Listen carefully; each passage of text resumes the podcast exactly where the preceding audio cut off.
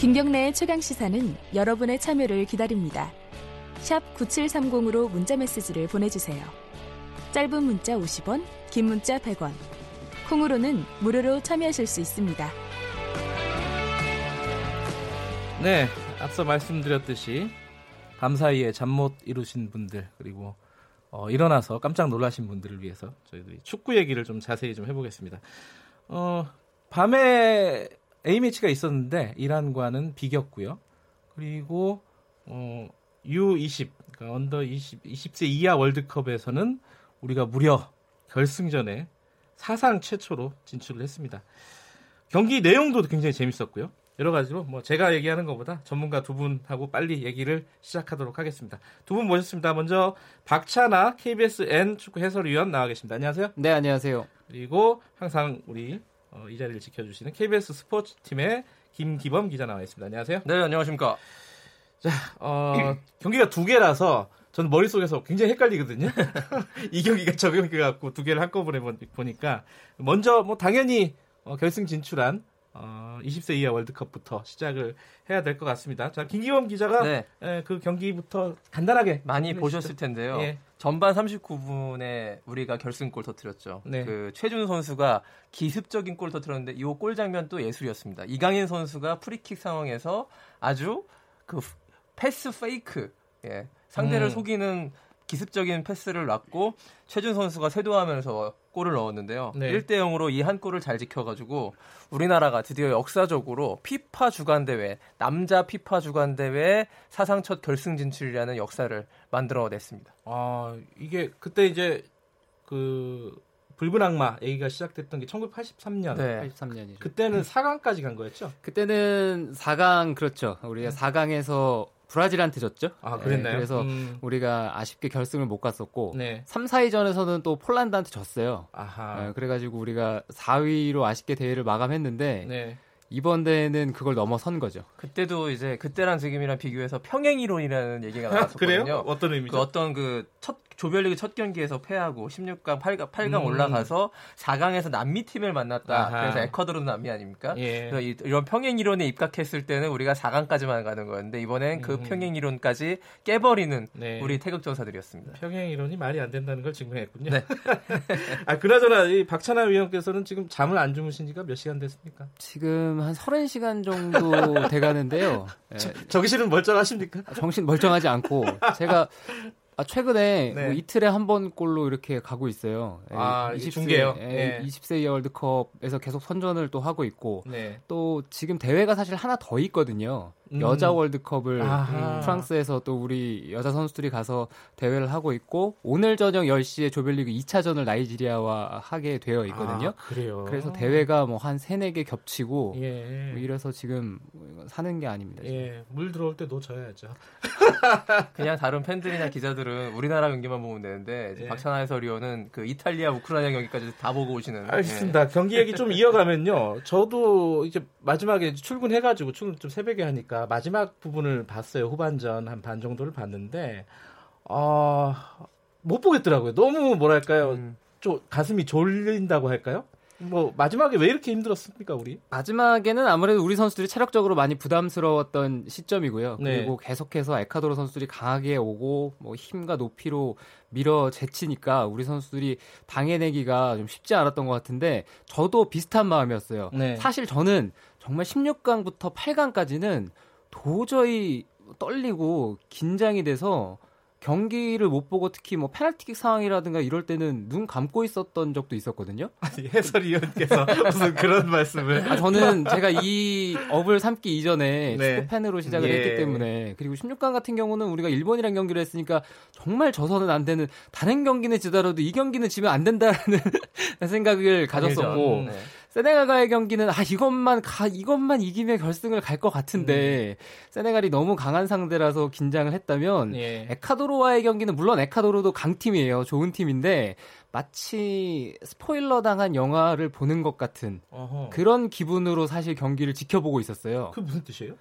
결과를 알고 있는, 네. 아. 범인을 알고 있는 추리소설을 예. 읽는 것처럼 이길, 예. 이길 것 같았고, 그리고 계속 어, 음. 제가 김기원 기자랑도 다른 방송을 했었는데 아, 무조건 결승은 간다고 얘기를 했거든요. 그래서 어. 저는 편안하게 계속 경기를 보고 있었는데 예. 후반 추가 시간 전까지는 편했어요. 이게 그 경기를 막판으로 갈수록 뭐 옵사이드, 옵사이드에 네. 뭐 비디오 판독에 그리고 뭐 각종 뭐 골대 맞는 것도 막 이게 연출이 되고요. 가장 뭐랄까요? 그 긴장되는 순간이 어디였습니까? 극적인 요소들이 네. 많이 있었잖아요. 네. 아, 이제 어느 한 군데를 꼬집어서 말할 수는 없을 것 같고 저 네. 후반 막판은 정말 그 끝나기 전까지 계속되는 긴장 상황. 네. 저는 그렇게 좀 봤어요. 박찬아 의원 어떻게 보셨어요? 저는 이 경기에 최고 긴장되는 순간은 네. 마지막에 깜빠냐 선수가 헤딩했는데 이광현 선수가 막았을 때. 음. 아, 그거는 정말 아 이거는 아 먹혔다. 아 중, 중계하시는 분들 이거는 뭐 월드컵에서도 보기 힘든 뭐 그렇죠. 슈퍼 세이브였다. 한준희 해설위원이 네. 이렇게 얘기를 했죠. 네. 펠레의 헤딩 슛을 박은 어, 고든 뱅크스 네. 이런 표현을 했죠. 너무 옛날로 고든 가졌어요. 뱅크스가 누군지 모르니까 네. 이게 가슴에 와닿지 않더라고요. 잉글랜드의 명 골키퍼 네. 고든 뱅크스. 아, 그러니까 그 정도로 그때 역사적인 순간이었다는 걸 이제 비유를 했던 네. 거죠. 그, 그, 그 순간이 가장 뭐랄까요 극적인 순간이었다. 극적이었고 하나 네. 더 있는데 브이에이아르에서 그 에콰도르가 골을 넣었던 상황인데 취소가 됐었잖아요. 네. 어, 브이에이아르을 해가지고. 예. 근데 저는 그 브이에이아르을 하는데 계속 현지 중계진이 그 이전 상황을 보여줘야 되는데 그 다음 상황을 보여주는 거예요. 아, 예, 예, 예. 그 다음 상황은 그 다음 상황은 옵사이드가 아니거든요. 음흠. 그래서 어 이게 설마 기술은 실수가 없을 수가 있는데 네. 기술을 운용하는 사람은 실수가 있을 수가 있잖아요. 예. 그래서 어 이게 말도 안 되게 득점으로 인정이 되면 어떡하나 그래서 걱정을 했었죠. 자, 얘기를 하다 보니까 이 끝이 없을 것 같아갖고 빨리빨리 진도를 네. 빼야 될 것 같습니다. 자, 골을 넣은 그 최준 선수는 네. 좀 낯설기도 할 거예요. 그 청취자분들 좀 그 서, 설명 좀 해주세요. 어떤 대학생이잖아요. 대학생 선수인데 아하, 대학생. 저희도 사실은 뭐 축구 기자들도 그렇게 자세히 하는 선수는 아닙니다. 아 그래요? 네, 그 음. 이번 대회를 통해서 그 이강인 선수나 몇몇 선수들 외에는 그렇게 음. 크게 알려진 선수가 아니거든요. 그렇군요. 그 선수들의 어떤 커리어의 어떤 유명세를 타는 시작점이 바로 이 대회이기 때문에 최준 선수 측면 돌파 상당히 좋더라고요. 예. 네. 최준 어떻게, 선수를 예. 간단히 설명을 드리면 이 선수는 원래 측면 미드필더예요. 네. 그래서 지금 팀에서는 윙백 겸 풀백으로 뛰고 있는데 반대발 풀백, 윙백이라고 보시면 돼요. 음. 왼쪽에 주로 나오는데 오른발을 많이 쓰는 선수거든요. 네. 네. 그래서 공격적으로 활용이 될 때 일반적으로 측면에 있는 선수가 뭐 오버래핑 나간다고 얘기를 하잖아요. 뒤로 네. 돌아가는 걸 이제 오버래핑이라고 하는데 최준 선수는 반대발을 쓰는 왼쪽 선수라서 오른발을 쓰는 이제 왼쪽 윙백이라서 언더랩 안으로 돌아가는 게 되는 거죠. 저는 음. 이영표 선수 떠올랐습니다. 아 그래요? 네, 이영표 선수가 왼, 왼쪽 풀백인데 오른발 쓰잖아요. 헛다리 짚고 음. 오른발로 크로스를 올립니다. 네. 그러니까 왼쪽에 쓰는 선수들은 왼발로 크로스를 올리기가 쉬운데 그렇죠. 이 오른발잡이가 왼쪽에 서가지고 한번 제끼고 오른발 크로스를 올리는 왼발을 못 써서 그런 거 아니에요? 그렇죠.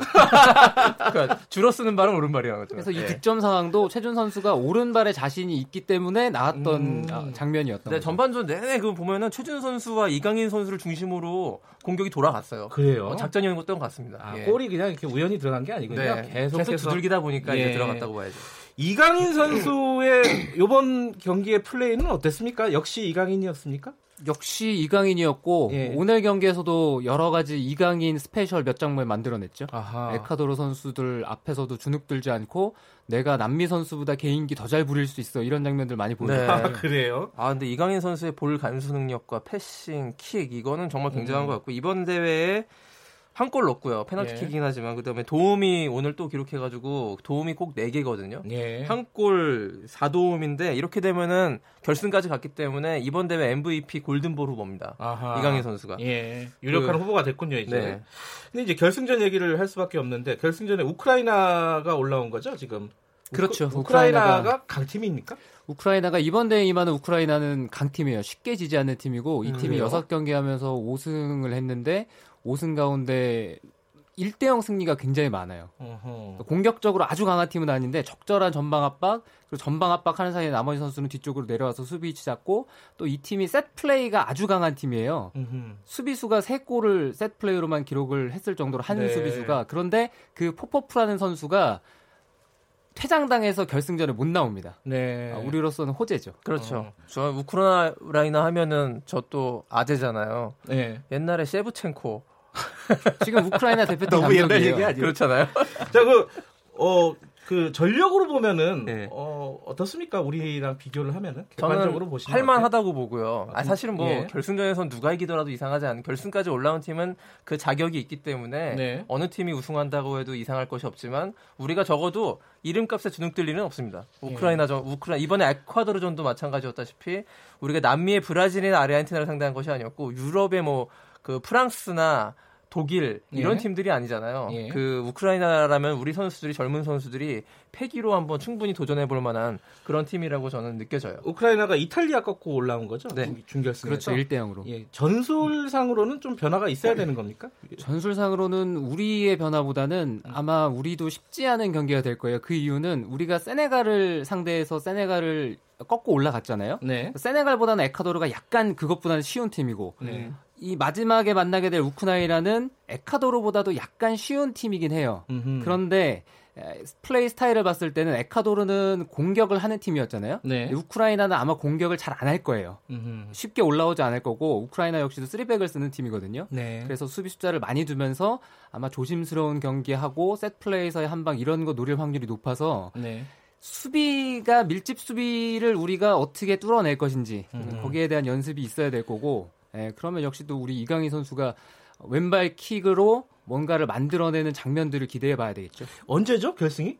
일요일, 토요일에서 일요일 넘어가는 새벽 한 시입니다. 아, 보기 딱 좋은 시간이어가지고. 예, 그러네요. 예, 네. 시청률 굉장히 높겠네요. 그때는 저기 주말이고 새벽 한 시잖아요. 네. 이제 이때까지 경기들이 새벽 세 시 반이어가지고 예.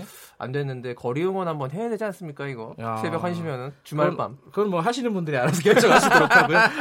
자, 그 어, 시간이 많이 지났지만 A 매치 네. 사실 어, 이.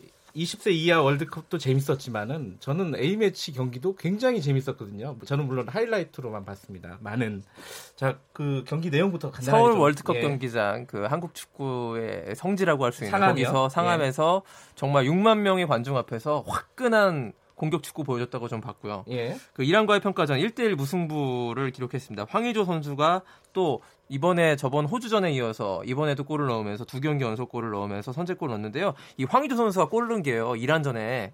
이란전에 골 넣은 자체가 팔 년 만입니다. 우리나라가. 그만큼 음흠. 우리가 이란을 만나면 이때까지 힘을 못 썼다는 건데요. 그래요. 모처럼 이번에 시원하게 선제골 넣어가지고 정말 이란을 상대로 넣었기 때문에 굉장히 좋았던 경기라고 보고 네. 찬스도 굉장히 많았고 아쉽지만 이제 김영권 선수가 자책골을 터트리 저 내주면서 예. 일 대 일 무승부를 했습니다만 어쨌든 많은 팬들 앞에서 좋은 경기를 보여줬다. 저는 이렇게 예. 봤습니다. 경기는 재밌었는데 네. 이제 월드컵 예선 앞두고 있잖아요. 네. 사실 벤투 감독의 어떤 성적표를 매길 수 있는 그런 평가전이 아니었을까 싶은데 평, 좀 점수를 매긴다면 어떻습니까? 저는 이란과의 경기는 뭐 상당히 만족스럽게 봤고 역시 네. 우리가 사 사 이 포메이션을 사용을 했는데 미드필더를 이제 다이아몬드 형태로 쓰는 어, 깊숙이 들어가면 사 일 삼 이 이 정도의 음. 포메이션이라고 보는데 여기에 대한 이해도는 확실히 선수들이 많이 올라와 있어요. 아하. 이 포메이션을 꺼내든 것도 지난 삼월 A매치 때부터 본격적으로 가동이 된 포메이션이거든요. 네. 여기에 대한 이해도가 있고 또 벤투 감독이 가고자 하는 방향이라든가 또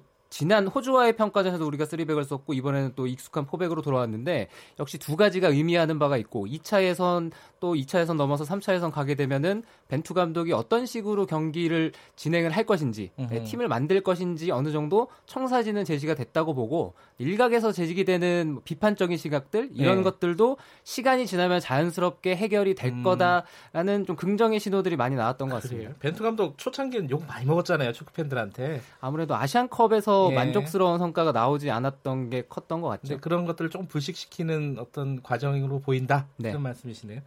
이번에 근데 네. 이 골을 넣은 선수 황의조 선수보다 음.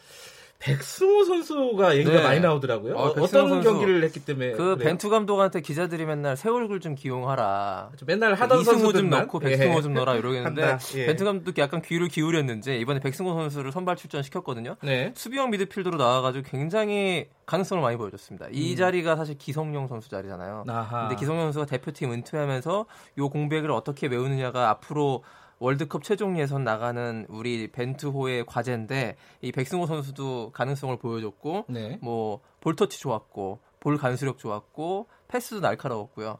이 정도면 합격점을 좀 받지 않았나. 요 포지션의 경합이 좀 있을 것 같습니다. 경기 중에 백승호 선수가 이렇게 여러 명의 수비수를 제치는 모습을 한번 보여줬잖아요. 네. 부근에서 그랬죠. 예. 한 세 명, 네 명 제쳤죠. 가능성이 굉장히 높은 선수다. 뭐 이렇게 기사들은 이렇게 나오는데 위원님이 보시기는 어떻습니까? 백승호 선수가 이란전에서 선발 출전이 될 것이다라는 것은 호집 이틀째 벤투 감독이 직접 얘기를 했다고 하더라고요. 그래요? 준비하고 있어라. 아하. 그러니까 호주전 끝나고 나서 나왔던 그런 안 좋은 시각들이 네. 벤투 감독에게는 이미 머릿속에 구상이 되어 있었던 거죠. 음. 새로운 얼굴을 기용하려는 네. 계획도 이미 가지고 있어서 다 시간이 해결해 줄 문제였다는 생각이고요. 예. 백승호 선수가 점점 어떻게 보면 어렸을 때는 공격수로 시작을 하고 음. 성인이 되면서 점점 뒤쪽으로 포지션이 오고 있거든요. 본인이 확실한 각오가 있어요. 그 자리에서 음. 자기가 더 열심히 하고 노력해서 기성용 형만큼 할 수 있도록 하겠다. 아하. 이렇게 얘기를 했으니까 이제 지금부터는 본인이 어떤 노력을 하느냐에 달렸겠죠. 음. 전체적으로 보면은 백승호도 네. 그렇고 이강인도 그렇고 저 이승우 선수도 그렇고 어린 정말 새 얼굴들이 예. 계속해서 나오고 있고 이 선수들이 대표팀의 중축으로 자리를 잡아가는 그런 과정이라고 봐야 되거든요. 이 세대 교체의 어떤 뭐 청신호라고 해야 될까요? 한국 네. 축구 미래가 밝다는 생각이 들어요. 지금 이십 세 이하 월드컵도 그렇고. 근데 뭐 사람들이 많이 관심이 가는 부분은 또 손흥민 선수 아니겠습니까? 보니까 굉장히 아까운 골이 하나 있더라고요. 골키퍼한테 막힌. 뭐 근데 손흥민 선수 경기 내용은 어땠어요? 저는 좋았다고 봤습니다. 그 네. 손흥민 선수가 두 경기 연속으로 이렇게 선발 출전해가지고 네. 굉장히 잘 뛰었고 챔피언스리그에서 좀 아쉽게 유럽 챔피언스리그에서 준우승을 차지한 어떤 아쉬움을 달래는 아쉽습니까? 그 우승 늘었다고 해요. 그 아쉬움을 털고 네. 두 경기 정말 열심히 잘 뛰었거든요. 네. 손흥민 선수가 역시 대한민국 축구의 대들보, 뭐 압도적인 캡틴 뭐 이렇게 봐야겠습니다. 네. 손흥민 선수는 어떻게 보셨어요, 위원님은? 저는 우리 대표팀은 토트넘과는 다르게 해리케인도 없고 델리알리, 크리스티안, 에릭센 이런 선수들이 다 없거든요. 그래서 네. 손흥민 선수에게 직접적인 득점의 기회는 분명히 줄어들 거예요. 그래서 아하. 손흥민 선수로 하여금 다른 선수들에게 얼마나 좋은 공격 기회를 많이 또 제공할 수 있는 그런 미끼 역할을 할 수 있느냐 이것도 중요하다고 보는데 그런 네. 면에서는 역시 손흥민 선수에게 수비가 상대 수비가 많이 집중이 됐고 네. 그걸 끌고 다니는 역할을 잘해줬다는 생각입니다. 그 외국 얘기 잠깐 하면요. 이강인 선수가 이제 돌아가면은 어떻게 기용이 되느냐 이것도 관심이 네. 되게 많더라고요. 발렌시아잖아요. 네. 발렌시아에서 사실 일 군에서 제대로 못 뛰었는데 이 정도 유, 그 이십 세 이하 월드컵에서 예를 들어서 골든볼을 차지한 이강인 선수라면 네. 발렌시아 구단 팀 다시 보지 않을까 싶은 음, 그런 네. 분위기가 좀 있을 수도 있겠네요. 예, 저는 있을 수 있다고 봐요. 충분히. 손흥민 선수는 뭐 다른 데서 뭐 레알 마드리드 이런 데서 영입 뭐 할 가능성도 있다 이런 얘기도 있던데 그런 맞나요? 근데 이런 게 있어요. 해외 이적 시장도 네. 시즌이 끝나고 나서 지금은 대부분 이제 A 매치가 있고 이제부터는 선수들이 휴식이잖아요. 네. 요럴 때 나오는 이적에 대한 뉴스 이런 것들은 약간 가짜일 확률이 높아요. 아 그래요? 시기적으로 아... 본격적으로 에이전트들이 일을 하거나 이런 시간들이 아니거든요. 음... 네, 물론. 진짜 협상이 뭐 오고 가고 이럴 가능성도 있지만 예. 그렇지 않은 경우들이 조금 더 많다는 거를 좀 말씀드리고 싶습니다. 스포츠계도 이게 가짜 뉴스들이 있군요. 어, 그럼요. 특히 그 이적과 관련해서는 예. 그 가짜 뉴스가 난무하는데요. 어쨌든 근데 토, 팀을 아예 옮길 가능성이 없느냐? 저는 또 그것도 아니라고 보거든요. 예. 주목은 해봐야 되고 예전에 박지성 선수가 맨체스터 유나이티드 갈 때 사람들이 설마 설마 했는데 정말 갔어요. 그러니까 예. 이 손흥민 선수 주가가 치솟았기 때문에 어떻게 될지는 지켜봐야겠습니다. 저는 밤사이에 잠 못 자신 분들 있겠지만은 아 이게 재밌는 거는 즐거운 거는 스포츠밖에 없구나 이런 생각도 좀 들었어요. 네. 자, 두 분 어, 잠도 많이 못 주무셨는데 나와주셔서 감사합니다. 고맙습니다. 감사합니다. 자, 케이비에스 스포츠 취재팀 김기범 기자와 박찬아 케이비에스 N 해설위원이었습니다. 김경래 최강시사 일 부는 여기까지 하겠습니다. 잠시 후 뉴스 듣고 여덟 시 오 분에 이 부로 돌아오겠습니다.